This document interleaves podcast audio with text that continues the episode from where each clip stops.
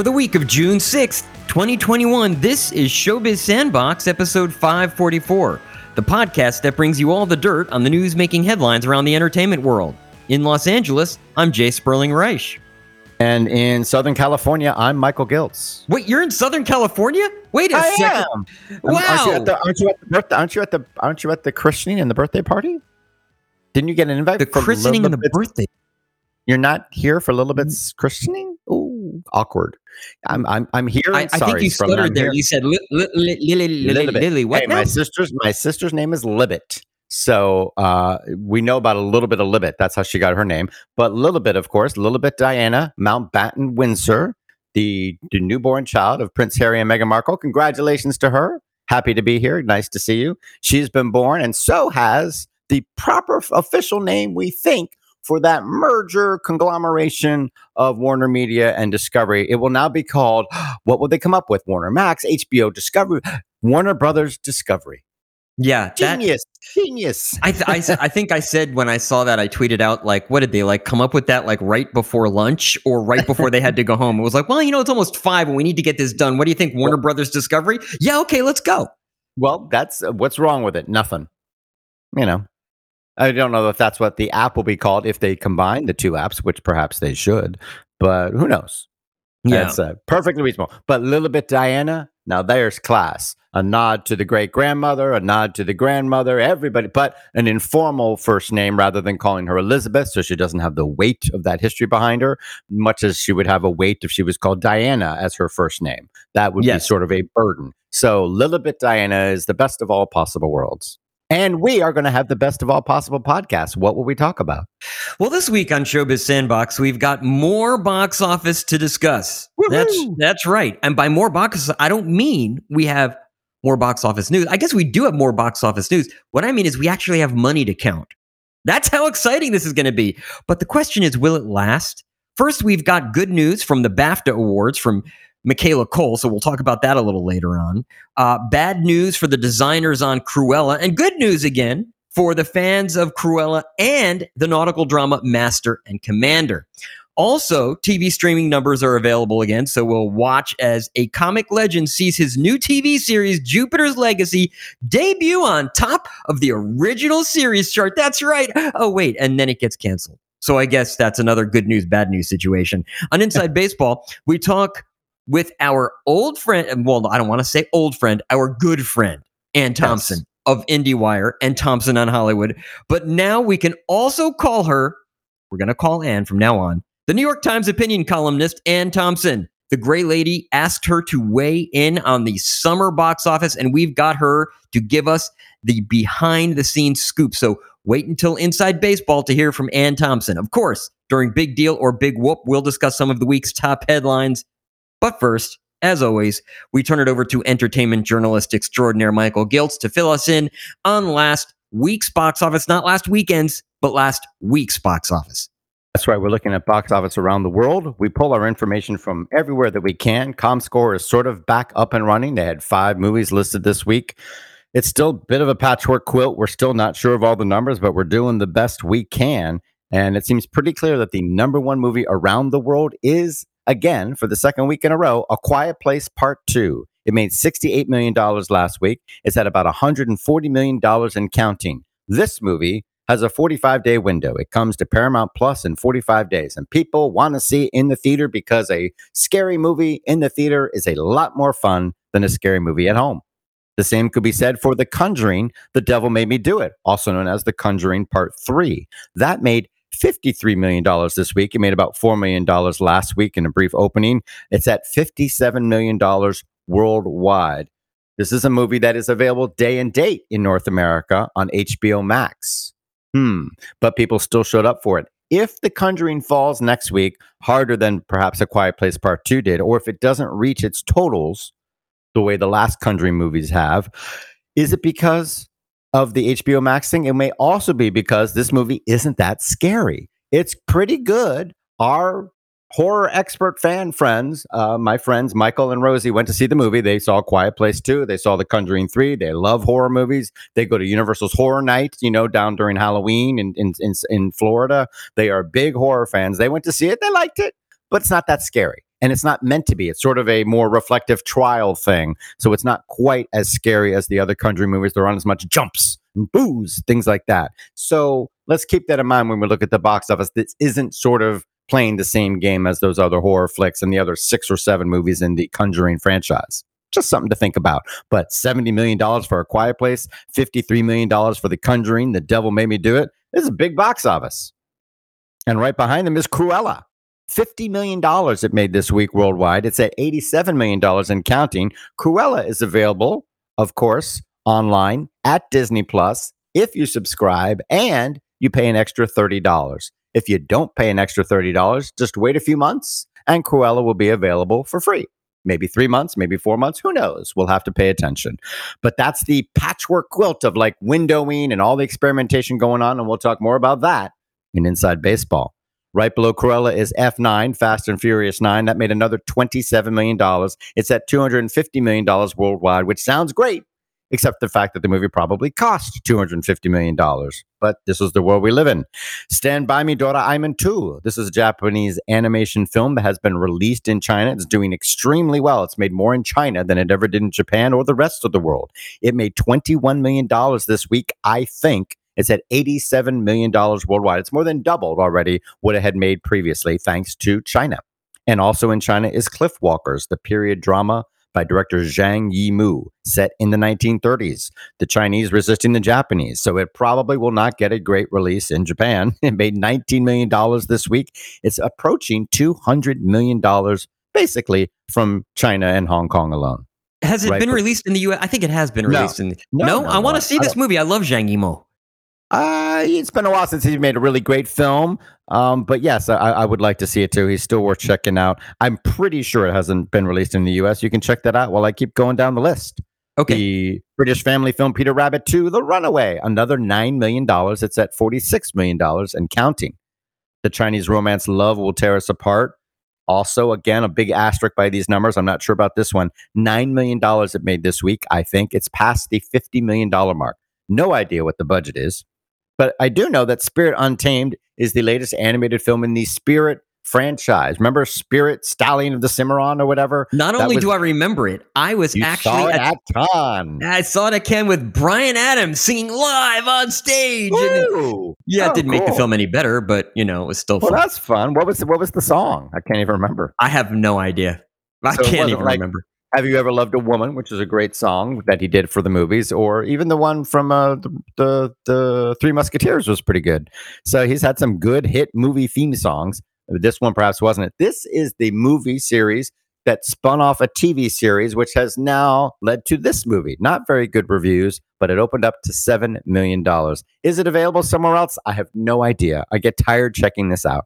And then there's a movie I have no idea what it is at all. It's on the China box office list. It's called Journey to the Center of the Deep Ocean, which sounds like you're going into one of those, you know, clefts in the ocean floor, or maybe it's an adaptation of a Jules Verne novel. But it's a Chinese film. It only made $3 million this week, but I haven't a clue. Couldn't find a trailer, could not find what the actual Chinese title might be, couldn't find out any info about it. Help!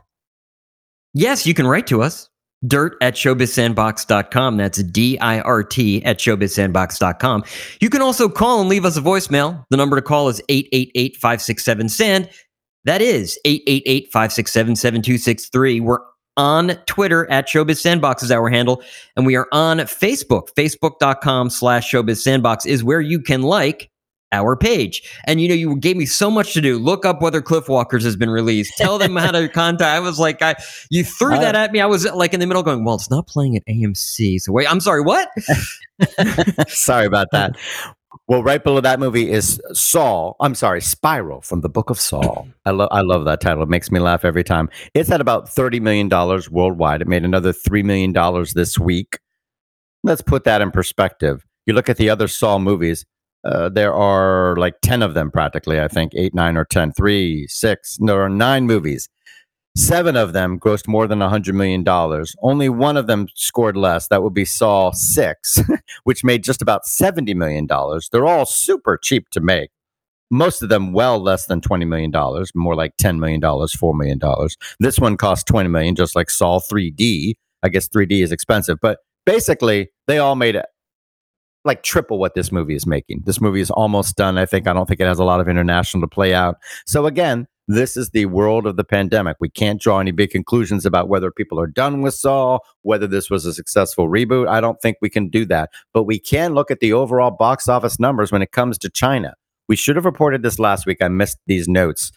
As of last week, the China box office was at $3 billion, $970 million. That was just 5% short of where they were in 2019. That's pretty great. May, the Chinese box office grossed $764 million. It's the highest grossing May in China history. Think about that. Coming out of the pandemic, China had their biggest May ever, and they're right on pace with their their record year of 2019, which was their highest grossing year of all time. So China's box office is strongly back in place. And that's why when I look forward to 2022 and beyond for the North America and the rest of the world, I think that's where we could be too. I don't think Chinese movie fans are any different than fans anywhere else in the world. They love going to the movies and they have fun. They do not have the same access at home that we do. So maybe that's one factor why they're still going to the movies. If you handed it to them at home, maybe they'd say, why bother? Uh, but we'll have to see. Certainly, AMC hopes people go back to the movies. They're like, uh, they love day traders, don't they? Oh, they love day traders, uh, especially because you know uh, they started the year their their stock price was at like I think a dollar ninety or two dollars or something like that. Their stock price right now, I don't even know what it is right now. Uh, it's but high, but they, they, they, yeah they sold stock. Stock is so high. They said, you know, we think we'll sell some stock. so here's what's going on. Mm-hmm. Yeah, fifty eight dollars is what it's at right now. So here's the deal: the, the, they are a GameStop stock. They are a, a Reddit stock. And what I mean by that is uh, these Reddit day traders are trying to do a short squeeze where they drive the price of the stock up, causing all the people who have shorted the stock, which is pretty much anybody in the financial industry who thinks the stock is going to zero, uh, they all purchased the stock and then sold it at $2, assuming that when they had to repay the stock, they were borrowing the stock that they would buy it at zero and give it back to the person and say, "Hey, you know, here's your stock back." Uh, but the reality is, there is no way this company, and we'll talk about this with Anne Thompson too. There's no right. way this company is worth. One 30- thing I like, right, it's not worth what it is right now, perhaps. But the one thing I like is that they saw this happen and said, "Well, let's sell some stock. And they're using it in a way that's pretty financially savvy. They're saying, let's not just enjoy this ride or whatever. They're they're selling it, they're taking the money and they're reinvesting, paying off debt, doing things that they can. So whatever the motivations of those people, it is helping AMC put itself in a better financial position. Stock volatility, not a good thing. But taking advantage of this momentary surge and doing something smart with it for their long term financial health, that is good. Yeah, just to give you some sense, they did what's called an at the market offering. Normally, when you do a, a, stock uh, offering, you know, there's lots of time and there's a quiet period, and you know, but they just went straight to the market and said, "Here's 11.5 million shares." Uh, we'd like to raise 500 and something million, something million dollars. They raised, I think, close to 800 million dollars last week, uh, and they did it because they got a a uh, an investment from Mudrick. They also, which is a cap venture capital firm, a you know private equity firm, and they got uh, they they did an at the market offering for over five hundred million dollars because their stock price was so high. They said, you know what we should do is dilute everyone by uh, offering more stock. But I do wonder, Wanda sold their stake just like two weeks ago at like ten dollars a share. Whoopsie! I do wonder, like, what if they're like, God, darn it the, this the central committee is going to come knocking on the door. Why did you sell the stock to us then? well, anyway, Alamo Drafthouse is also making the best of a bad situation. They're coming out of bankruptcy. They obviously had a tough time in COVID, like every other theater chain in the world. They are getting out of some leases and shutting down some poor locations, and they're going to open up about five more. Uh, they'll probably have just about the same number of locations as they did before, a, a, few more than 40, 42, 43, something like that. But they will have new locations in Manhattan, DC, and St. Louis. So they have some in another borough, but now they're going to be in Manhattan. So that'll be interesting to see. And uh, speaking of reopening, the Czech and Slovenian cinemas, they're reopening too. Glad to see the lights coming on all over the world for movie theaters. Yeah, I would like to point out. So here's what happened with. Uh, Alamo Drafthouse. They had a private equity investor who brought in their own CEO, uh, a very knowledgeable CEO. Of course, Tim League owns or owned the the firm, uh, and they wanted full control over it. And the best way to get full control over it is to drive it into bankruptcy. And then they had a stalking horse bid where they were like, well, you know, if anybody can beat our price for what the the cinema chain that we pretty much now own, so it drove out the other equity investors, and that's that's basically what's going on there. Okay, who knew this was going to be uh, Wall Street tips and and and and you know we're going to be like Jim Cramer suddenly covering well. First we need a lawyer, now we need Yeah. a Wall Street analyst. Um, but when the Czech and Slovenian cinemas reopen, perhaps they'll be showing Cruella. Cruella will probably be playing in the theaters. I don't think they have Disney Plus in Czech in the Czech Republic. Maybe they do. I don't know. If you're a Czech uh, citizen and you listen to our show, let us know. But uh, the funny thing is, you can go online to Amazon and other stuff, and you can see, of course, all the Cruella birthday party stuff and all the usual merchandise tie-ins, and a lot of fashion stuff. Of course, the movie is very centered on fashion, so of course, there's a lot of fashion merchandise being spun off from the movie. Who did the fashion for Cruella? It's Oscar-winning costume designer Jenny Beavan, who did Mad Max Fury Road and uh, A Room with a View and a lot of other great movies. She's an Aussie legend, of course. Wonderful talent. And of course, apparently, she was totally blindsided by the fact that there was all this Cruella fashion merchandise coming out. And naturally, she got no compensation from Disney. This has been going on for a long time. You have an artist creating costumes for a movie where costumes they're important in every movie, but a movie about fashion, clearly costumes are, you know, job number one. And not only do they not get a piece of the merchandising, she doesn't even know that they're doing merchandising from the stuff that she created. You can imagine her contract as an ironclad. Everything you do is for us, and you have no rights to it forever. You know that's just a given, especially with someone like Disney. But some people have had enough of it. The Costume Designers Guild is denouncing the practice. They say when someone creates costumes for a movie and that spins off into merchandise, they deserve both credit, thank you very much, and compensation. Yeah, I think uh, ah, this is going to get messy. Uh, I think what's going to wind up happening is I don't know that Disney. I mean, let's face it, everybody knew Disney was going to make toys out of this thing. That's the whole point. That's what Disney does. But they don't It's usually kinda- do fashion. You- Yeah, Maybe little they- princess costumes for Halloween, but fashion, like clothes in stores to buy, that doesn't happen all the time. uh, yeah, no, that doesn't happen. Uh, yeah, I mean, a T-shirt with a logo is one thing, but this is clothing. You know, this is designs that she created for the movie, which they have the entire rights to, and now being sold in stores, and they don't even credit her. It's not even like you know by Jenny Beavan or anything. yeah, so well, it's not going to happen unless the costume designers, as a group, say well, you can't sign a contract with anyone without getting compensation and credit. We won't allow it. You can't do a business deal with them, which means Disney would have to go non-union, which would create a big fracas. Otherwise, the costume designer and everyone hired for a movie is like work for hire. Even if you're one of the most famous Oscar-winning fashion designers in the world, like Jenny Beavan, great, great talent. Everybody wants to work with her. Eh, You know, she's still powerless when it comes to negotiating with Disney.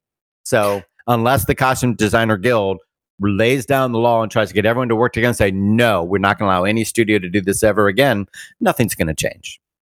Yeah, I, I do wonder, uh, like, what is the you know legally where where this falls? Because if Disney said, "Oh, we're going to release uh, clothing and a clothing line at Macy's or a department store, and it will be inspired by Cruella or look a It's lot work, like it's, Cruella," it's work. It's work for hire, and you have no rights to whatever you create. And in fact, if you come up with something else on the job, we have the rights to that too. You know, it's it's one of those stringent, you know, things when you're a freelancer and you have no rights, and whatever they hire you to do, they are hiring you to do that specific thing, and you have no rights to it. If they get you to design a widget, that's their widget. You work at GE, you create something for GE, it ain't yours. You're Right, working just like for them. patents. They- Patents are the same way. Right. So it's it's it's a it's a thing, but that doesn't mean it's right. That's just the way it's working. Well, well, right then I think uh, what will wind up happening is uh, the costume designers and everybody who does something like that uh, that that can then be sold in ancillary markets will just ask for more money up front. yeah, they'll say, that never okay. works. Yeah, well, Yeah, you know, it's better to have compensation than you, everybody's working together. But the fact is, they have very little power. So unless they make a big fight out of this, you know, making a noise right now isn't going to change anything. And Cruella is certainly a success, according to Disney. They made noises that there will be a sequel. Lots of green lights this week. Cruella 2, they say, is in the works. A Quiet Place Part 3, that has a release date in 2023, though I don't think it even has a script. Master and Commander, that great Oscar winning it was up for Best Picture. Great movie. I think it won some Oscars. That's That movie starred Russell Crowe and Paul Bettany. I loved it. I love the 21 volume series it's based on. Well, they're going to start again. And hopefully this time they'll be able to do some of the sequels and start back with the first book. Uh, that's exciting. And a great fantasy trilogy, Broken Earth trilogy by N.K. Jemisin, one of the most awarded and lauded uh, sci-fi fantasy novelists of all time, uh, broke records with this trilogy. Her series is being adapted for the movies. It's eco-friendly, people of color, sexual fluidity, you name it. It's got it all. Uh, but it's a really good trilogy of books, I must say. But I'm mm, I got to put a note by Cruella too. Do you think there's really a sequel for Cruella in the works?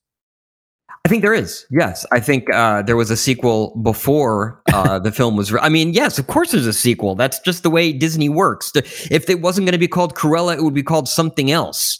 Uh, but you know, I think the way that this is normally done, the way this usually works, and I knew they ha- they have a, a whole bunch of new staff over there at Disney who are in charge of different divisions, and there's all these different people that that are in charge of different distribution plans.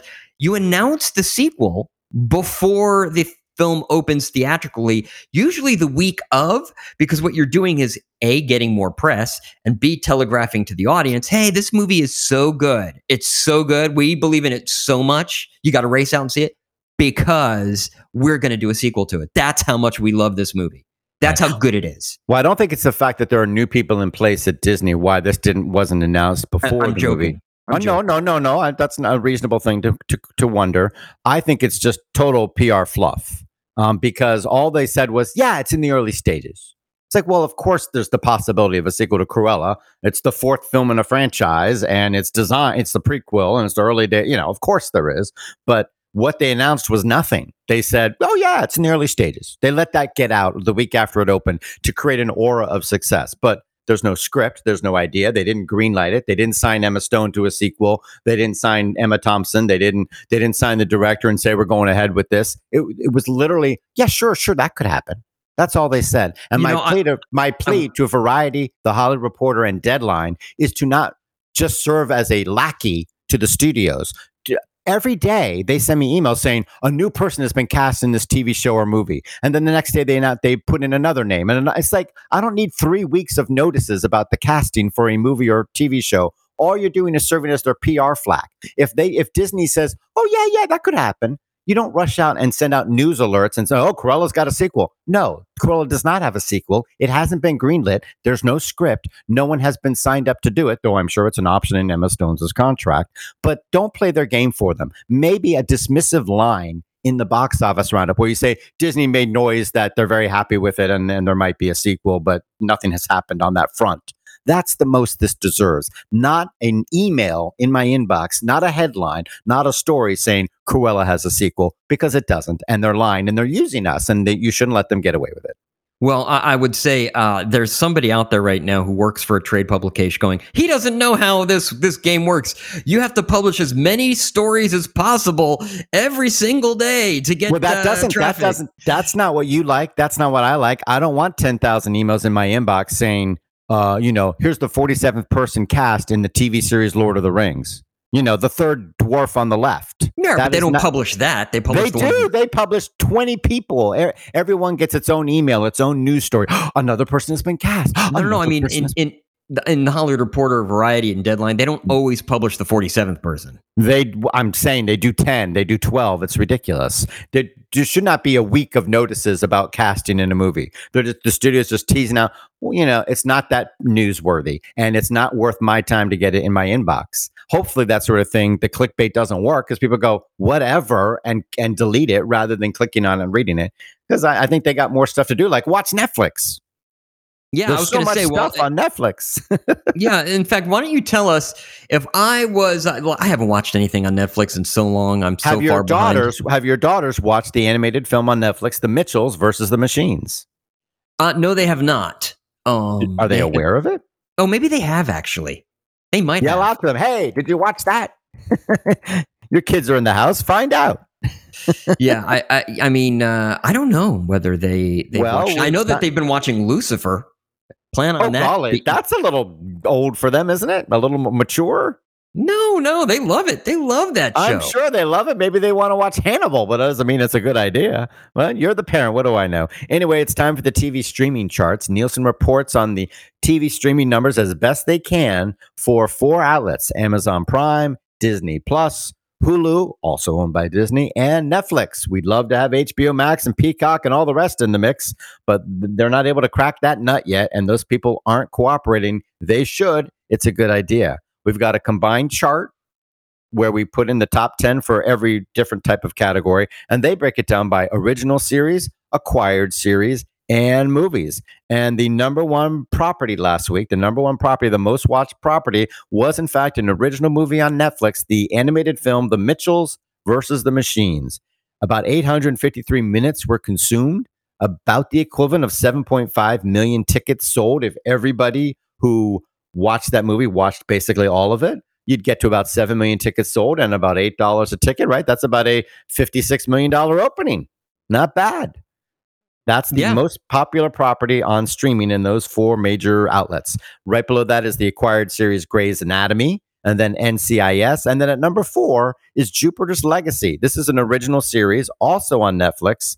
It debuted at, at, number four on the combined chart, or at number one in a, in acquired series. Original series on the streaming services. Jupiter's Legacy is number one. About 700 million minutes were viewed. It's based on the comic book by Mark Millar, the the writer, and Frank Quitely, who did the illustrations. And um, forgive me for not knowing the guy who did the lettering, but it's a very popular series. Mark Millar is a huge talent. Uh, he did uh, what's that one? Uh, not ass kick, kick ass, and all those other stuff. Did some really cool, interesting uh, stuff, and he sold his company to Netflix and is creating shows and universes and all sorts of fun stuff for them. This is their first big project together. It debuts at number one on original series, and it's been canceled. Yes, it went all the way to the cancellation bin. Yeah, so they saw the full season and they said no, thank you. And it's just debuted, so this is three weeks ago with the numbers that we have. So this is, of course, the week of May third to May 9th. So we're a month after it debuted. Netflix has had time to look at the numbers, watch the viewing levels. They can see how many people watched to the end, how many people stopped after five episodes, three episodes, or one episode. Whatever reason, they said "Yeah, we're not going to go forward with this, but they are going forward with other stuff. He he says he's happy, but that's just interesting to see. When you look at the chart overall of the combined chart, six out of the top ten properties are original. They're original series or movies. If you look at the series and push them all together, six out of ten of them are original. And if you look at just movies, three out of ten are original. Lots of money still being made by acquired series like Grey's and Criminal Minds and Supernatural and Schitt's Creek and all that sort of stuff. So there's money to be made by everybody in every which way possible. But you know, they made a big show with Mark Millar. It got canceled right away, but they're working on other stuff. I guess it hurts, but it's no big deal when you know you've got more stuff to do down the road. Oh, wait. You said down the road, I did. Which it must means be it must time be for time down for the road. Yes, it must be time for us to move down the road on this podcast into a Ah. new segment. Not a new segment, but a new segment for this particular episode. Big deal or big whoop. It's our copyrighted segment, Big Deal Big Whoop, where we we discuss the top headlines in entertainment and tell you whether they're really important or just overhyped nonsense. I'm about to call the copyright office so that I'm not lying, actually. Uh, our first story, okay, it's about CBS and Viacom and tax shelters because Yeah, again, really. Where's our tax? Where's our attorney and our, our Wall Street analyst and our tax shelter expert? Good lord. Apparently, SpongeBob SquarePants has a secret offshore bank account. Oh, it's by the way, it's perfectly legal. But Bikini Bottom, by the way, it's located in the U.S. and that would mean paying, you know, taxes. And nobody likes to do that. So SpongeBob and the Transformer robots, they have both created offshore accounts and holding companies and the like, so they can technically have their intellectual property overseas. A New York Times story says CBS Viacom set up legal subsidiaries in Barbados, the Bahamas, Luxembourg, the Netherlands, and Britain to shelter the lucrative franchisers. Hey, Those what's wrong with proper- Bermuda? What's wrong with Bermuda? My hometown. They could have could have done a shelter in Bermuda. I'm kind of offended. Well, I think uh, there's there's tax reasons why you do it in in Barbados. No, no, no. Bermuda's a tax shelter too. It's shameful. Oh, shameful. Well, That's why my dad worked there. He worked for Goodyear and it was a tax shelter. That's why he was based in Bermuda. He flew out twice a month to New York and other places to do work, but he was based in Bermuda so they could have an office in Bermuda and people there so they could say, this is our tax, you know, this is our, our we've got a subsidiary in Bermuda. So they didn't have just like a little post post office Right. box. No, they actually had people there, but not many. And he did most of his work, of course, in New York and Canada. Right. Well, those two properties, we're talking uh, Bikini Bikini Bottom No, SpongeBob SquarePants, and Transformers. Those two properties alone avoided almost four billion dollars in taxes over the last two decades. Okay, that's- Four billion. But now, okay, so first off, I have to ask: Is that a big deal or a big whoop? And can it really be four billion dollars? Because if you think about it, that would mean that technically those those franchises together would have to have made like twenty billion dollars just to pay 4 billion in taxes. Do you know how much SpongeBob sells in merchandise? Do you know? How I have no idea. No, no, I honestly a do not lot. They're monsters. That's two hundred million dollars a year in generated uh, income. And when you think about the years when a, when a ter- Transformers movie comes out, you're looking at a billion dollars for that one movie. And so they get you know five hundred million dollars out of it from box office alone. And so that would be taxes on five hundred million dollars. That starts to add up. And then all the merchandise. No, it's absolutely. They're they're not exaggerating the numbers. These are billion dollar properties easily. So, An it's over- accountant would tell you that they would take the 500 million and they would tell you how all the hammers on that particular production cost about a trillion dollars each. And therefore, Transformers is actually in the hole for about $2 trillion. That's right. No, nobody. It's still not in profit mode. That's Right. right. So yes, this is a big deal. Uh, hopefully, this will be tackled. There is just been a big change in tax code where many the G7 nations got together and said we'll have a minimum tax of 15%, which is wildly low. And yet it's a first step to say no matter where you are in the world, you should pay at least 15% in taxes and you should be paid taxes where you're generating the money, not where you pretend to be based. So if you're grossing $400 million in North America, you pay taxes on $400 million in North America, even if your company pretends to be based in Ireland. 15% is super low. It's just the first step. You got to go to the G20 and then the rest of the world. And Ireland needs to shut up and Bermuda needs to shut up, my hometown. Uh, your days of being a pirate haven are over. And 15% is super low. But the idea that they would agree on this and this would happen means that in the future, you can raise it to 20% and 25% and 30%. It's a huge first step. And this is shameful. CBS should be ashamed. But of course, they would say, we're just following the law. Right. Uh, as is Google, as is uh, Amazon, Everybody, as is everybody, Yeah, everybody. By, the- by the way, Captain Morgan just called and he said, "Arg, arg, stop, stop using the pirate word, arg." I, I, I don't know. Is that is that what pirates say? I don't, I It don't is. It is. Keep going. Keep going. Okay, well, the BAFTA Awards, they took place last week and they celebrated the best in UK television. The HBO BBC miniseries I May Destroy You. It was a big winner. It's it's what I think uh, this joke by the way would have been much funnier if I could Joke? remember Joke. Don't make a Paul- joke about Paul a show about Hogan, rape. what's his- Don't make a joke about. Don't make a I joke Destroy about a show I may destroy You. about- It's a, I'm making a title joke. No, no, no. oh man. What are you? My my Bowie knife is bigger than your knife. No, no, the J- I may destroy you. The words "I may destroy you." The the Floyd Mayweather fight that he fought the Logan Paul. Logan Paul, I think his name is, Yeah, yeah. And that I'm sure that's what uh, you know Floyd Mayweather said to Logan Paul, and then he kind of let him off the hook there at the end. No? How is that? How did he say I may destroy you? you know they always do that. There was like a little ruffles of feathers oh my god! The boxing match. I know the boxing match, the the fake boxing match in which he didn't knock him out and let him Yeah. last 11, uh, eight rounds. Good for them. They made a lot of money. Anyway, Yeah. I like Well, anyway. somebody somebody said I think it was Deadline. They said the match starring one of the greatest boxers of all time and the second most successful, you know, YouTube artist in the family. Ouch. Unbelievable. Anyway, I May Destroy You, the acclaimed HBO BBC miniseries, was a big winner, wasn't it? Yeah, it scored Best Miniseries and Best Actress for creator Mik- Michaela Coel.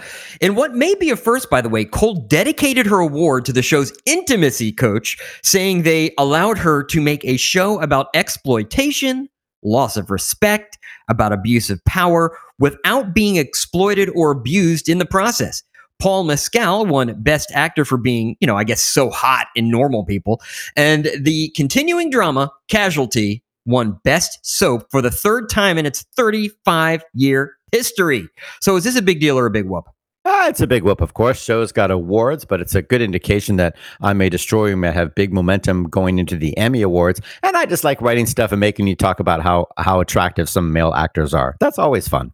You're like, Paul Mescal, oh, he's hot. Okay, yeah, I guess so. Um, but Casualty uh, is is been around for 35 years, and it spun off the TV drama Holby City, which leads us to our next story. I was going to say, hold the phone because someday Grey's Anatomy will be canceled. Okay? Don't tell my niece. Do not tell Maggie. She does not want to hear that. It better My- never be canceled. My daughter has watched episode upon episode upon episode of Grey's Anatomy. She thinks she's pretty much a doctor at Yeah. this point. Oh, sure. She walks around going, What? Kidney Stat. failure? Stat. Yep, I can fix that. No problem. You need your appendix out? Give me a knife. yeah. but uh, anyway, uh, Grey's Anatomy will be canceled really only when its star, Ellen Pompeo, decides it's time. She is the heart of the show. Now, if Mark Harmon, for instance, wants to quit the original NCIS, that show will probably end as well. But other series are kind of like indestructible. And we're thinking of daytime soap operas and franchises like Law and Order. I wish, you know, we need a little like sound effect every time I say Law and Order. Chung, chung. Yeah. Uh, but we're not a morning zoo show. So, anyway, yes, the BBC drama Holby City is among those types of shows that will go on forever. It's, a medical show like Grey's Anatomy that's been on the air for 23 years. The cast is ever changing, but typically includes bringing in some relatively well known names for a few years, like a landlocked love boat.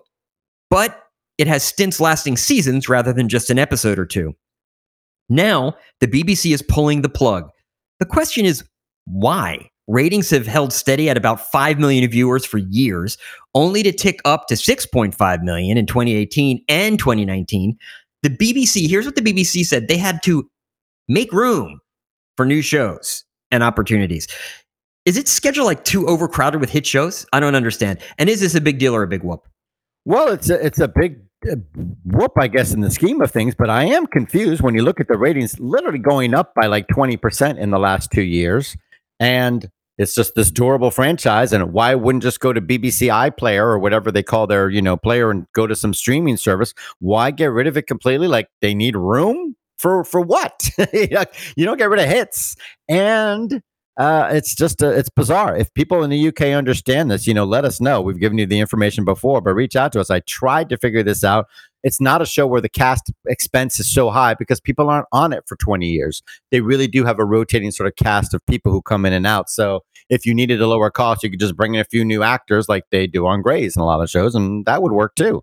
So I'm not quite sure what's going on here. It seems like that rural purge that happened at CBS. CBS at one point famously in the early 70s said, We got a lot of dumb shows here, and they're just appealing to the heartland. And they just canceled everything with like a farm in it. Every what was the joke? Every, every, Little house on the prairie. every- everything with a tree. Well, that wasn't on CBS. That's NBC. But they canceled like Green Acres and uh, Petticoat Junction and all these rural shows. Mayberry RFD, I think, was among the. the- I mean, they they canceled shows that were quite successful.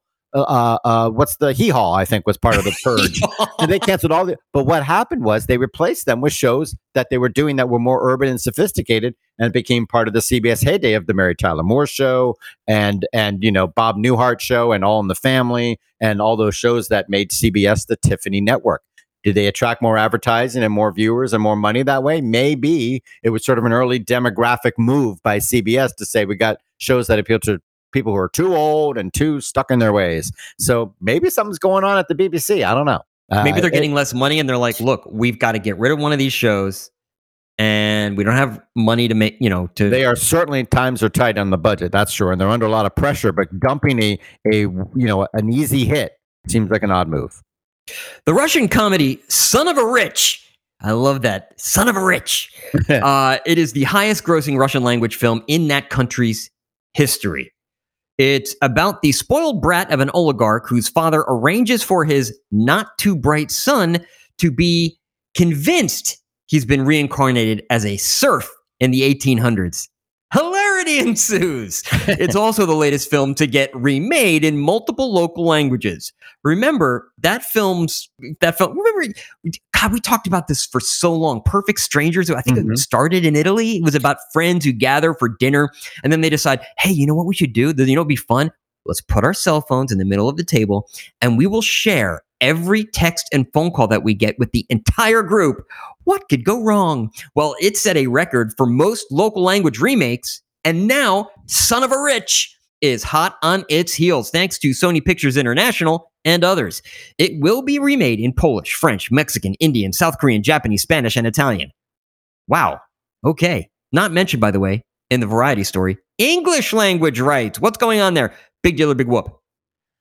Uh, it's a big whoop, I think. I'm sure this trend has been going on forever, but it seems like it's got new life. The idea of local language. Usually it was like, I guess we were only aware of like the English language remake of foreign films, and then those would dominate around the world and nobody else would bother. That was sort of my impression in the old days. Maybe I'm wrong. Maybe this happened all the time in the 70s and the 60s and the 50s. I don't think so. I think this is a fairly new phenomenon, but I won't swear to it. Um, you know, I've tried to look it up, tried to figure it out, but uh, I don't know. It's interesting. It's very interesting that you the value of remaking it in your local language, even if everybody else is doing it in theirs. That you know, I mean, go see the original.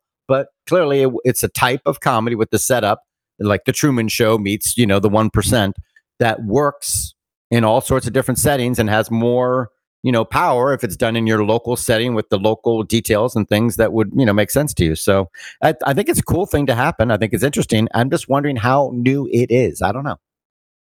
Write to us yeah yeah yeah. If it is new that makes it all the more of a big deal. If it's something that's been going on for uh, since movies began i guess it's more of a big whoop. I mean i know there was a spanish language dracula back in the silent era or the early sound era but you know who knows?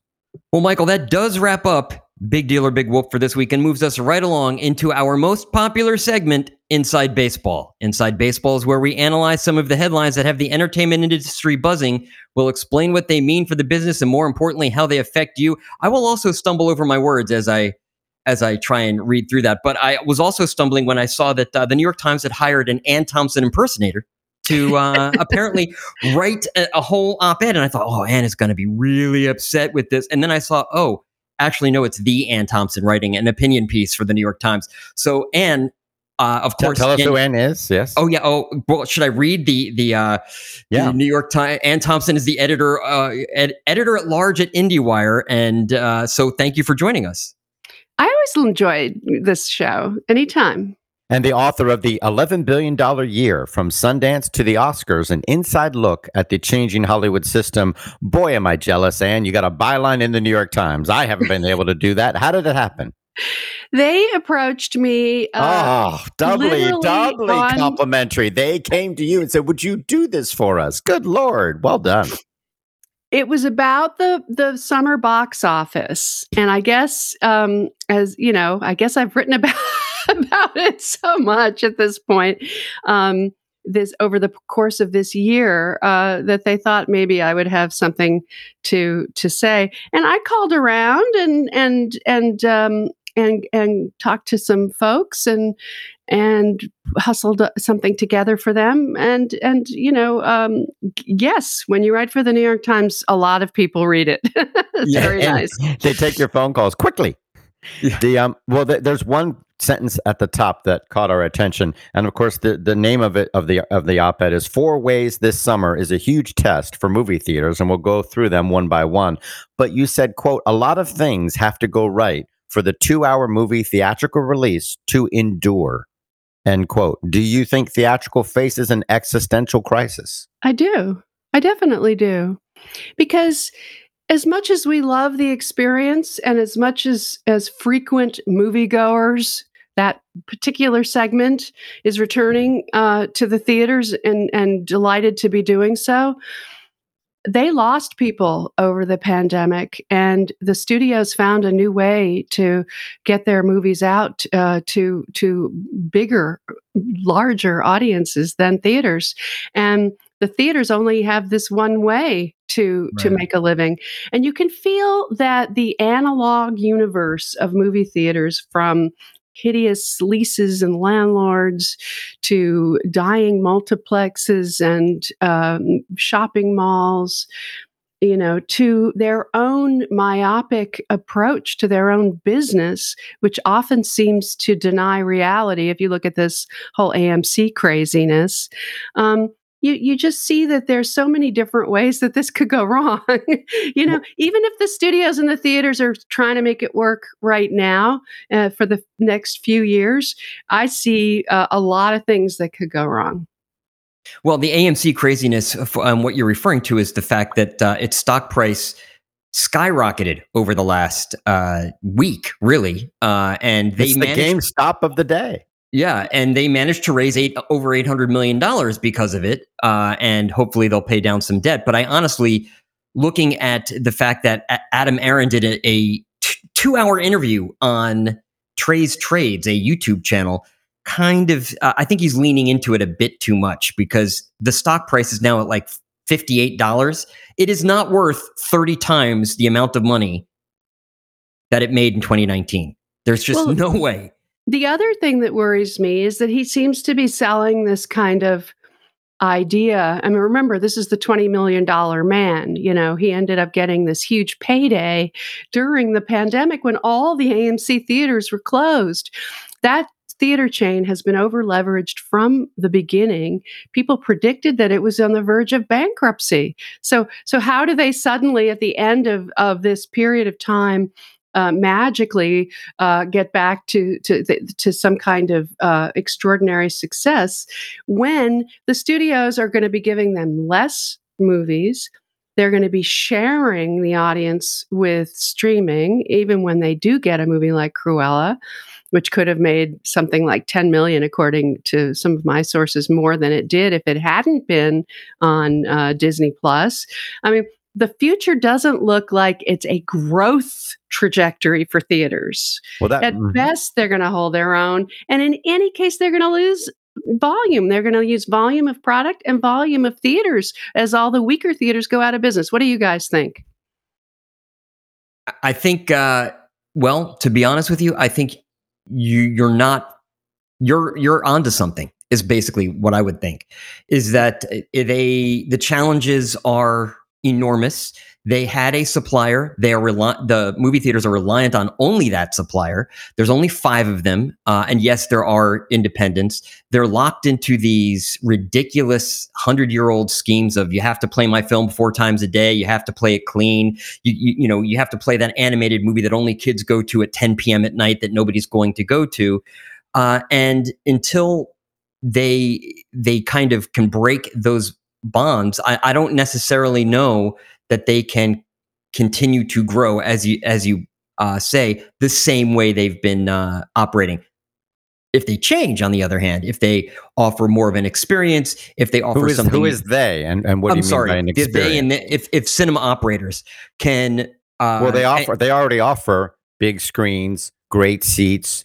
Uh, you know, up upscale food. They they've really improved the movie going experience over the last 20, 30 years. I'm not Right. other than making the seats shake. What is it that they're not doing that you think they should be in terms uh, of offering experience? something that you can't get at home in terms of the content. So I I think Well, that that's what not up to the theaters. That's up to the studios. True. However, here's what I would say: if you look at and and you you know this, if you look in France, Pathé, UGC, uh, MK2, they all make movies that they show at their movie theaters. In other words, they've become HBO. They basically have said, "Hey, you know what? I'm going to make the movie. I'm going to show it in my venue, and I'm not going to rely on the content supplier, the manufacturer in that in this case, to give me my product." Well, the way they do it in France, which is so interesting, it would have had to have been uh, a system created long ago. It's not like you can impose that system on the U.S. at this stage. I don't Right. think. But what they do is is all the producers and the cinemas are in business together, sharing all their proceeds in a different way and and i don't necessarily think that they should have those enormously long windows that they do which makes Mm. it impossible for netflix to show there for example uh, in theaters at all Or con. in Cannes uh, at all because of that um, but but I, I I it is interesting that they that they have uh, held up beautifully during the pandemic and everything went well for them and people do support movie going and and there's enough you know it's they're in the system together uh, in a in a really wonderful synchronous symbiotic way. Whereas uh, what happened in the US after the Paramount consent decrees just to get into the weeds here is that the studios shed their movie theaters under duress by you know ordered by the courts and uh, their vertical integration was gone and they had to um, over the years they stayed partners but in recent years they have become more and more separated and acrimonious and not in sync at all and that's part of the problem too Is that- is they're actually antith and, and what's the word? They they don't like each other. They're antagonistic. And that brings us to the four ways this summer is a huge test. Number one, you say movie studios are calling the shots, they're in charge. How is that? They, they can basically demand the windows they want, and theaters have no bargaining power, right? That's right, because the theaters are dependent on getting those movies. One of the things I learned, uh, it isn't, uh, some things I learned didn't make it into the story because it had to be short. But one of the things I did learn is that the theaters have the attitude that this is temporary. That this is post pandemic, and and that they will, uh, you know, have to accept these. And I spoke to some exhibitors, so I, I they they said the same thing. We they don't like these terms at all. That that the windows are gone, that that they're shifting, that the studios are are basically going day and date, and and uh, you know there's a 45 POVOD window, 45 days. Um, so they're they're not happy about this at all, but they're playing the movies. If if if they're accepting Warner Brothers product, then they have to accept Universal's Boss Baby, even if they're going day and date. So so I find that sort of interesting, and I don't believe it. I don't believe that the that the theaters are suddenly going to get back their mojo and hold off the the studios again. I don't. I think those days are gone, um, where they could say we're not going to play your movie if you break the window. Um, But will the studio also say, gee, $50 million at the box office total isn't nearly as exciting as 200 million or, you know, 300 million worldwide is not nearly as good as 800 or 900 million? Will they say, gee, this, you know, maybe this isn't the way to go. Maybe we're not getting enough return on our premium video on demand to let us do this. well, I, I don't. The the we don't know all the numbers, right? right? And a lot of what's going on, in my perception, I mean, it's not just Adam Aron who's playing to Wall Street, it's the studios. So the studios, streaming is sexy, it's king. It's it's it's where uh, Walt, you know, Disney scraped through this hideous pandemic with their with their uh, ocean liners, their cruises, you know, uh, stopped. Uh, the the the The theme, parks, park shut stopped down. you know all of it and they got through it because of streaming right and so they're they take cruella and they take pixar and and they put pixar's luca in in take it away from the theaters with the family audience and the popcorn and the concessions and everything that's a huge blow to the theaters. But they're doing it for a reason. They're doing they're giving up some of these pixar movies like toy story 4 and and 3 i think it was or or it was 3 and one other sequel made a billion at the box office worldwide. You're giving up I'm not saying Luca was going to make a billion worldwide, but you're giving up a lot. You're giving up hundreds of thousands of dollars to make the streaming play. Millions, hundreds of millions of dollars. Millions, yes. Yeah. Well, and I would say that that uh, I think it's very calculated. I think that they have number crunchers at Disney, as you well know, uh, and they are looking at those numbers and saying, you know what, who is going to subscribe to Disney Plus? Parents. Parents are going to do that, and so you know what, parents. It's it's a Pixar film. It's an animated film. They're that they're doing it with animated films specifically.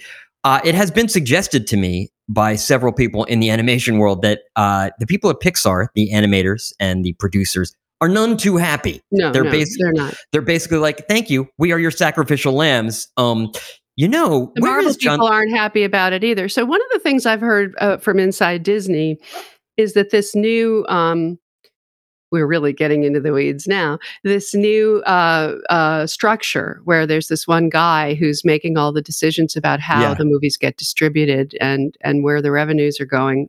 Um, that that isn't going to last. That that it can't last. That the producers of the content have to be somewhat invested in how the content goes out. That even the even the um, the marketing process, even the relationship with the filmmakers who get involved in And the trailers and the stuff like that. Yes, thank you. All of that is important to uh, how these movies g- hit the world. And the Kevin Feige's and Pete Docters uh, and Kathleen Kennedy's of the world aren't necessarily going to take a back seat forever. I think this is temporary. Well, that's and where you're I talking agree with about. it. I'm, I'm sorry, just to, to backtrack. You're talking about Kareem Daniel, by the way, at Disney. He Correct. is the he is uh, the head of media entertainment distrib- the media entertainment distribution group, which is in charge of all distribution of all the product. Sorry, Michael. Yeah. Right. And it's not that he won't have his important role; it's that they won't decide to make everything day and date streaming video premium on demand. Um, I disagree with Sperlin where he says they're crunching the numbers and say, "Oh, this is what makes the most financial sense for us." I think it's more about Anne's point, which is that this is a short-term play to keep your stock high. Right now, Wall Street is super excited by the fact that they've got Disney Plus, and like Anne says, her point two is streaming is king the studios and Wall Street are enamored with streaming. So when Disney announces Luca is going to streaming, that's as much a play to say, hey, keep our stock going while we slowly get our cruise ships and our theme parks up again. Uh, as it is to saying, oh no, we know we're going to make more money this way. I think it's more about in the short term, we believe that there's more excitement for us to do this from Wall Street. That keeps our stock up high. It keeps everybody calm for this weird period where you know, not every theater is open, and the theaters that are are only playing at 75% capacity. So that's why it has to go well this summer for the theaters. It really does. So that that that there's more incentive for the studios to keep giving them their biggest uh, players. but the lineup is good. Don't it's a very strong um, f- summer. And you know, the summer is a little you know getting ramped up, and then the fall is really big. I think. Well, let's And talk when you- about that for a second because you said that number one, the studios are our boss. Okay, they're in charge. Number two, with streaming is king, and you mentioned the, these billion dollar movies. There's been 47 of them in 25 years, and of those, now here's a fact: we kind of knew this, but we didn't know this. Meaning, we kind of I knew that Disney. Had, counted. I just did the math. yeah, I was like, oh my god, there's 20. I literally 26, wrote them all down, figured out which ones came from Disney, and counted. You know, 26 were from Disney. Over the half. 47. That's why they Over had 40% of the box office in 2019. That's unbelievable. But now you, you mentioned the fall. Number three was older moviegoers are missing in action. However, uh, you think that the that the fall could help. Is that the, the idea? Yeah, the twenty-six uh, billion dollar uh, Disney movies. Yeah, that's a pretty amazing statistic because it's Marvel and Pixar and Star Star, Wars. Wars. and then in the fall you end up with these, you know, the James Bond and Dune and West Side Story and and that you know F nine this summer will will be huge uh, to follow up on Quiet Place Part Two and and Cruella. Um, but it's the I think it's the big guns or it's sort of like a summer. Don't you think a summer lineup in the fall? Right. And as you say, the older movers goers will come back once we have the House of Gucci and Downton Abbey 2, which literally, no joke, my mother and her friends are already asking me when can we buy the tickets in advance. I mean, they they It's are be huge. Yeah, yeah, they are ready. So the older moviegoer will come back. Uh, have there been literally no old people going to A Quiet Place Part Two, or are the numbers really down in those demographics? The the theater owners are not uh, willing to go on the record and admit that this is true. I hear it more from from the studio side, but the exhibitor I spoke to uh, at Landmark uh, definitely uh, trying hard to get them back, the older viewers, um, and and it's it's the art house audience that is older, and I'm I would have to say that I'm a little more worried about the specialty market, uh, if I may be honest. They're not playing many movies right now. There That's aren't- Right. So I mean, there's not a chance really This for me to go back. season. Right. Right. There's. I mean, summertime does have some movies, but they're not showing right now. So even so if I wanted to go, Soul maybe could do some business. That documentary, the Questlove, Mhm. oh yeah, documentary, that looks great. um, that one could do some business. You know, we'll have to see how how it goes. That brings us to number four, where you say, and this is your boldest prediction and the one I, I take issue with. You say the theater business is not growing. You say, quote, we will never see another $11 billion year at the domestic box office, end quote, pointing out that this follows from five years in a row from 2014 to 2019, where every year passed Right. the $11 billion. You think those days are gone forever? I do. For all the reasons I gave before. They're sharing the audience with the streamers. They're um, not getting all the movies that they got before. A lot of those movies are being diverted to PVOD and and streaming. And um, I think that I mean I even wonder if the studios are going to continue to spend as much on budgets if they aren't going to have as much returning from the global uh, box office. I would love to be wrong. Don't you know? I want theaters to survive. I just don't see them as a growth market. I, I It's kind of like record stores. It's like, Yeah. yes, there'll be some. look at Blockbuster back in the day, you know, or there was some. I actually did a story at one point on Netflix where I was looking at the the block what happened to Blockbuster, and it's a fascinating chart where you see the numbers going up, up, up. And then you see Netflix arriving, and you see the numbers going down, down, down, inevitably until the, it's until you hit zero. And and I'm not saying that's what's going to happen to the theaters, but it's certainly not going to go up. Well, I think um, that the stream the, the streaming numbers, you know, we already see Disney slowing down a little bit, not adding tons of people every month. And I think by the end of the year, the the the love affair with the idea that streaming is everything, and the idea that you're giving up three, four, five hundred million dollars of box office to go day and date or premium video on demand, I think that'll fade a little bit. And I think in 2022, 2023 and or 2024 within 3 years i'm not counting 21 because it's you know the year's half over i think those 3 years we will hit 11 billion dollars again and hopefully you'll be back on the show and i'll have to say i'm absolutely wrong you were right because i think within 3 years if it doesn't happen then you're just talking about inflation it really won't happen again meaningfully um, it'll be down lower forever. Maybe someday it'll hit 11 billion, but that's just because we'll be charging 50 bucks a ticket. So hopefully in the next three years, we'll have you on and I'll have to say, I was wrong, you were right. Or maybe the box office. I think, I think that the short term wins of pumping up the stock price is not going to last. And looking at some of these movies and saying, oh, look how good Godzilla versus Kong did. Yeah, not really.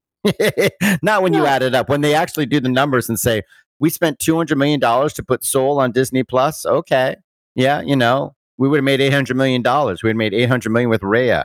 We might have made $800 million with Luca. You know, those those Pixar movies are slam dunks. And I think one a, there's a Mhm. tricky I, I I I agree with you to to a great extent, but there's a tricky tight walk, tightrope walk ahead of us where y- we can't count on the studios to do what's going to be good for theaters.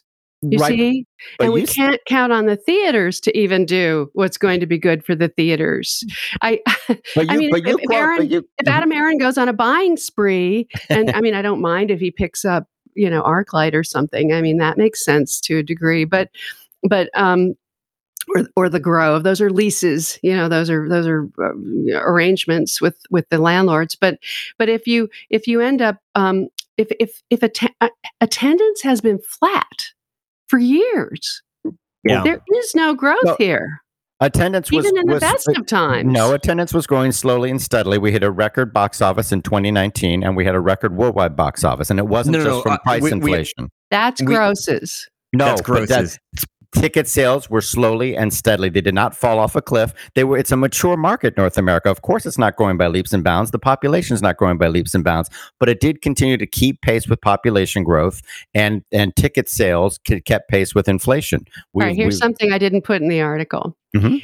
The Chinese and Asian markets learned how much money they could make with local product during Oh, the yeah. pandemic. Yeah. So that the Yeah. year 2020, the the um, uh, Sperling, if I if I make a mistake, please tell me. But but I believe that the top film per, per, was was Japanese anime, and the Mhm. second and third were Chinese films, and and that's never happened before, A- and and it it could keep going. And that's a good thing because those movies can also be popular in North America. So the the Chinese market was very strong in 2019 as well. They were making lots of big hits, Wolf Yeah. Warrior 2 and other things. And it's great because then those directors are world-class directors that make world-class movies that everybody will want to see. You know, we just have the the, high, the second highest grossing anime film of all time in North America. Thanks thanks to that. But you quote uh Corcoran, uh, so perhaps you disagree with him, but he he's hoping that the studios will look will work together with theaters. They say, look, if they know what's good for them, studios and streamers alike should look past Wall Street smoke and mirrors. Audiences brand a title. Look at the Oscars and Golden Globes. They didn't tune in because the movies were out of the conversation. End quote. And Yeah. you say, listen, studios, don't make a don't look at the short term of gain of streaming. That's how I read it. You say, look, nothing builds value for a title like three weeks in a movie theater with strong word of mouth. I believe that sincerely, and I know it's true. And I believe that even Netflix knows it's true. You know, They Mhm. put some of their movies in theaters when they need to build those titles. It's so true, especially for art house movies and Oscar contenders and quality films that haven't got all the bells and whistles and sequelitis and, and all that, the formula stuff. But it's it's a question. I know that you know that. Uh, a lot of people know it's true. It's a question. For example, if you were to ask all the distribution chiefs at the studios, they know it's true. They believe in this marketplace. They believe in theaters, and they want them to thrive. It's their bosses who are looking at the bottom line. And I believe that Patrick Corcoran is correct when he says that this isn't about people being friendly with one another. It's about dollars and cents. And that's what's calling the shots. You know, uh, Denzel Washington said that Sidney Poitier told him, and this is, I mean, he told me this years ago, and I, I've heard him say it like 50 times since then, that the reason he left St. Elsewhere is because Sidney Poitier told him if they can see you on Wednesday night, they ain't going to pay to see you on Saturday evening. And And, that, that's been and- and- proven and I think- untrue many times over. You know, Well, the idea but- that that's movie and TV, uh, old debate, and now you go back and forth very healthily. I think, just like in the UK, you've got you've got Kate Winslet on television, and that- that that's just not makes her. that's not my point. My point was but that that I was think his point. Right. But I think my point in bringing that up was that there is something, as you say, Anne, that's special about having to be about being in a movie theater and making people decide I'm going to leave my house, I'm going to go to a movie theater, and I'm going to watch this particular. With a crowd, with a crowd, yeah. It's about it's about sharing it with strangers and it's about escape. It's about giving up your phone and giving up all the intrusions in your life and just letting go. It is the most relaxing thing in the world. I can't I can't say how much pleasure I've had, you know, going back to the movies. Um three times already plus some screenings. So i'm glad that the studios are screening movies. And i'm going to new york to see you know movies at tribeca and and i'm going to cannes to see movies in the lumiere. And i couldn't be more excited. And sperling i'm sorry to torture you with this because you were my old roommate and uh, I'm, I'm afraid I'll, I'll miss you. But um, uh, it's just um, there's nothing like it. And i'm terrified that everything is going to go wrong. I hope it goes right But I hope when you say three weeks in a movie theater, you're not endorsing the dreaded 17 day window because I think that's way too short. I think it should be 45 days, especially for the smaller movies, obviously. No, no, it's really for the smaller movies that it has to be much longer, much, much longer. And, they've got it backwards. All the deals are like, well, big movies will keep him for 30 days and smaller movies will do 17. And it's exactly the opposite of what you need. I couldn't agree more. Yeah, yeah, and hopefully, you know, everybody will figure it out. But in the meantime, I am sure that between now and the three years, Michael, that you just mentioned, that that we will uh, be speaking to you again before then.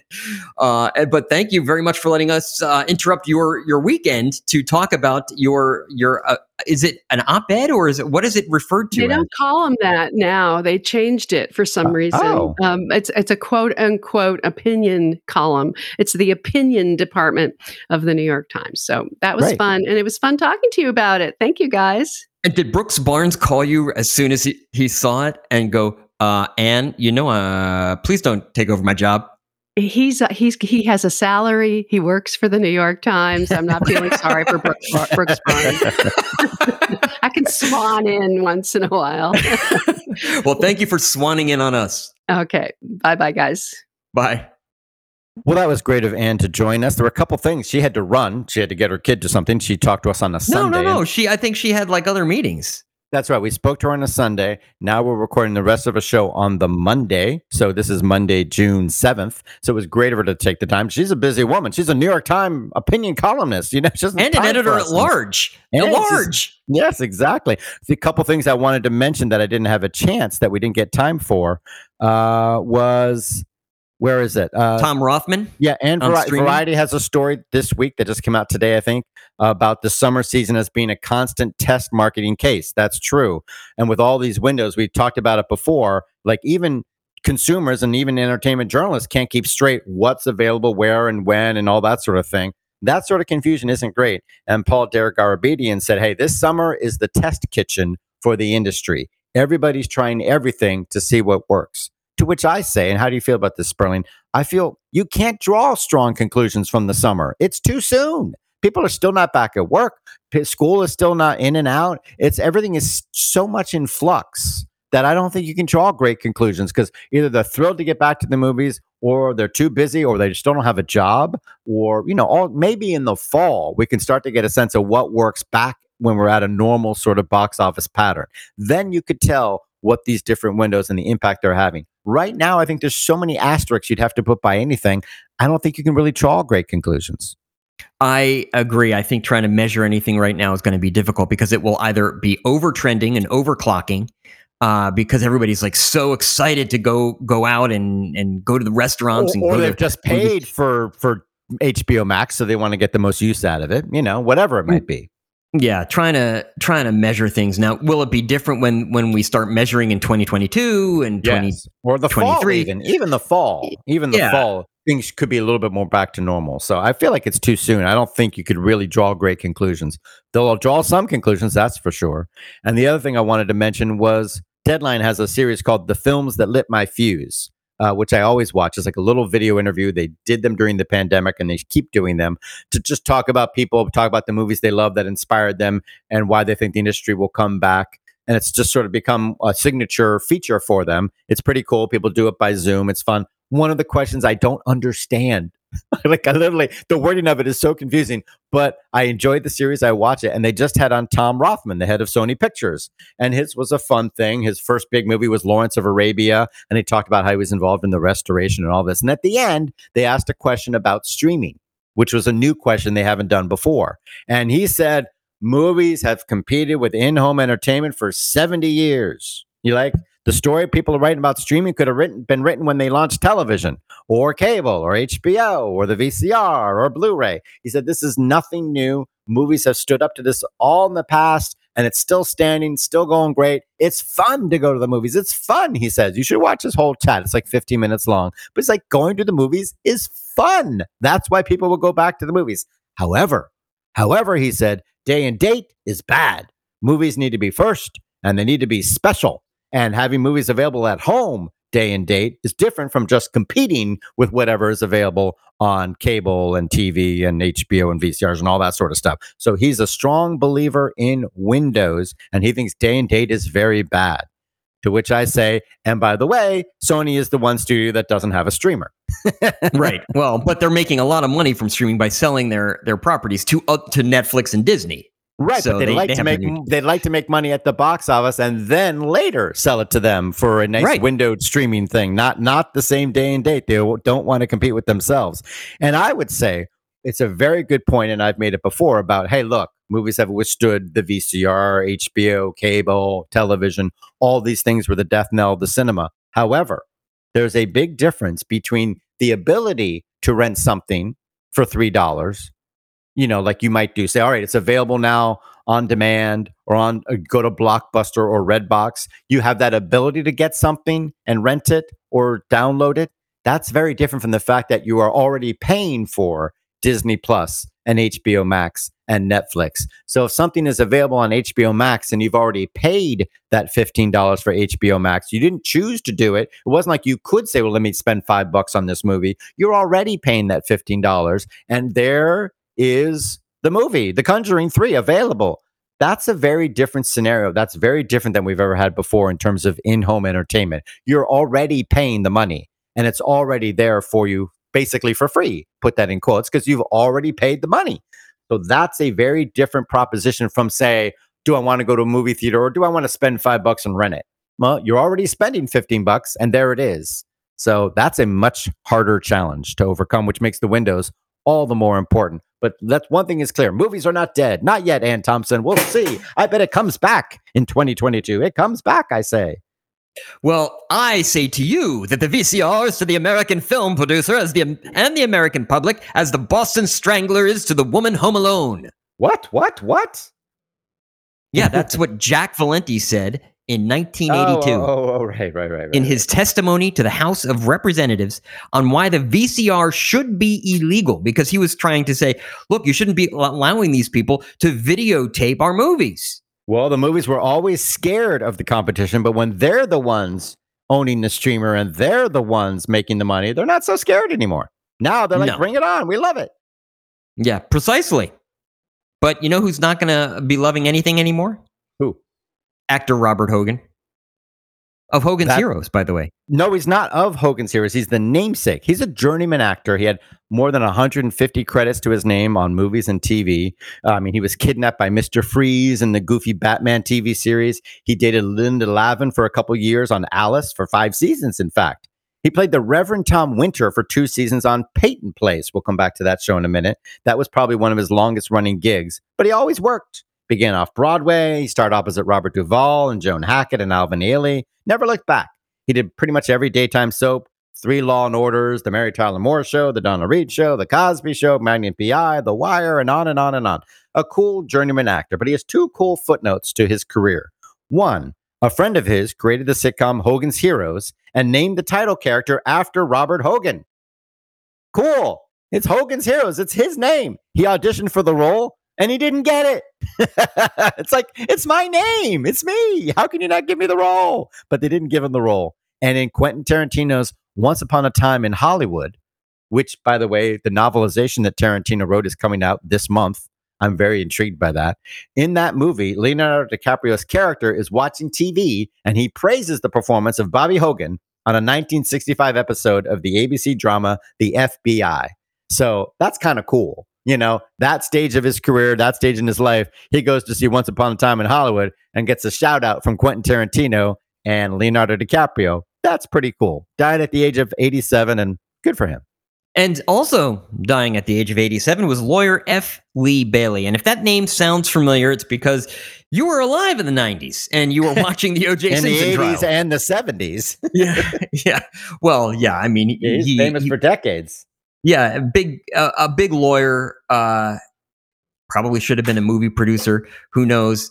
Uh, but he represented. Uh, you well, know, I say that because he, I say he should have been a producer because he was always representing all these famous people that became movies. You know, he represented OJ, and and Bailey was played by Nathan Lane in the TV miniseries The People versus OJ. He repped Patty Hearst, the heiress turned bank robber. That led to numerous books and movies. He represented Sam Sheppard, not the playwright, but the man who inspired the smash hit TV series The Fugitive, which of course led to the films with Harrison Ford. Ah, he was colorful. He was a colorful guy. He was disbarred in Florida and his home state of Massachusetts for playing with clients' money. That's a no no. He even spent time behind bars himself. Ah, that sounds like it'd be a good movie. yeah, well, uh, I know who couldn't star in it. Clarence Williams III of the Mod would- Squad. That would be poor casting. That would be Yeah. because, of course, he's dead. He just died at the age of 81. And he's a person of color. He's a black man, which is why he's had such a great, notable career. He was a star of stage, TV, and film. And he died at the age of 81. He was Tony nominated for his performance in Slow Dance on the Killing Ground. That was his first big break. On stage, he also acted opposite Geraldine Page and later in a Tom Stoppard play opposite Maggie Smith. Two of the best stage actors of their time, of not all time for sure. And in film, he played the father of Prince in Purple Rain. Uh, do you remember that movie? He's like the dad, and the father and the mother are fighting all the time, and Prince is very upset about it. And at one time, he comes home, and Clarence Williams is glowering, and he says, "Son, never get married." it's like, oh, okay, Dad, I won't get married. Never get married. That's what he says. He was in a bunch of films directed by John Frankenheimer and a bunch of other stuff, like Half Baked, the comedy, to Lee Daniels, The Butler. On TV, he had a recurring role on Twin Peaks in season two. He appeared in 10 of these Hallmark TV movies called the Mystery Woman series. He also popped up on everything from Hill Street Blues to Miami Vice, Star Trek Deep Space Nine, and the legally obligated role on The Cosby Show. But what's he known for most of all? Mod Squad. That's right. He's known forever as Link on the very hip smash hit TV series The Mod Squad for five years. It was part of a wave of TV shows featuring black stars in prominent roles on American TV, like Bill Cosby and I Spy a few years earlier, earlier, and Nichelle Nicholson on Star Trek, and then The Mod Squad and uh, a couple other sitcoms and dramas just following in its wake. And he wasn't just on equal terms with his white co-stars, which was new. He wasn't just dignified, which was new. He was cool. He used slang like solid and keep the faith. He even gave Peggy Lipton a friendly peck on the cheek, which freaked ABC out. Star Trek had already done the first interracial kiss on TV, but ABC was like, you can't do it. You can't do it. And Aaron Spelling's like, we're doing it. We're doing it. And so they did it, and nobody cared. Nobody said a hmm. word. the times they were changing. By the way, Mod Squad started in 68. Easy Rider came out in 69. That was the big countercultural movie. But you think about that, Mod Squad was there first. It beat Easy Rider. Bill Cosby was a big player in his career. He saw Williams on stage, recommended him to producer Aaron Spelling, who was just casting the Mod Squad. So Spelling put him in a scene driving a getaway car in some anthology TV series he was doing just to see what he was like on camera. So Williams, you know, they have the scene, they rob the bank, they run out to the car. Williams jumps into the car, drives off, and immediately crashes into a pole. and Spelling is quoted by Hollywood Reporter saying, I thought everybody was killed. We all rushed over and I said, Clarence, Clarence, what happened? He said, I've never driven before. I said, Why didn't you tell me that? He said, Because I wanted the job. I hired him that night for the mod squad. What a great story. Now, so he, he, he died of colon cancer, by the way. So get a colonoscopy. It's not a big deal. I've done it. And if you don't have a family history like me, you can get away with an easy test administered at home. We have a link in our show notes. Also, just dying, a guy who worked with Aaron Spelling, Douglas S. Kramer, the executive producer on TV shows like Wonder Woman, Dynasty, and The Love Boat. He and Peyton Place. So he's tied in to Robert Hogan and he's tied in to Clarence Williams, even though I don't think he worked on the Mod Squad, but he did work on the Love Boat. He died at the age of 89. He worked with Spelling and others for many years. Uh, they had a great time together. He's the one who saw a story about some stupid paperback novel about how easy it is to have sex on a cruise ship. And he optioned that, and that became the Love Boat. And later on, he worked with uh, Danielle Steel in a bunch of TV movies. He made a lot of stuff, made a lot of money too. Well, you know what? We we make a lot of no, we oh, don't make, we a, make lot a lot of money. We make a lot of money. We don't make a lot of money, but we do have a lot of love from our listeners who subscribe to us in iTunes, the Google Play Store, Microsoft Marketplace, Stitcher, Spotify, anywhere they give podcasts away for free. You cannot subscribe to us in any one of those podcast aggregators. And where you can, please do rate or, and review the show. It helps us out when you do that and uh, is much appreciated by us. That information, as well as links to Anne Thompson's work. I'd like to thank Anne for joining us today as our special guest during Inside Baseball. We will place links to her work in our show notes on showbizsandbox.com. That's where you'll find links to all of the stories we've discussed on today's show. As well as all those ways to subscribe to us, ways to contact us. Dirt at showbizsandbox.com is our email address. That's D I R T at showbizsandbox.com. We can also call and leave us a voicemail. The number to call is 888 567 SAND. That's 888 567 7263. We're on Twitter at Showbiz Sandbox is our handle. And we're also on Facebook, facebook.com slash Showbiz Sandbox. Again, all that information on our website, showbizsandbox.com. The music that you hear at the beginning and end of each show is by the popular indie rock group MGMT. They can be found on their own website, who is mgmt.com. Michael Giltz can be found online, and every week he's got a new and exciting website for us. What is it this week, Michael? This week it's keepthefaithbrother.com. And if you go to keepthefaith.com, it's some charity. I can't speak for them, so don't trust them. I haven't I haven't researched them. you know, don't go there. Go to michaelgiltz.com. Yes, michaelgiltz.com is where all of Michael's coverage of the entertainment industry is aggregated. Some of my work can be found on celluloidjunkie.com until next week, play nice.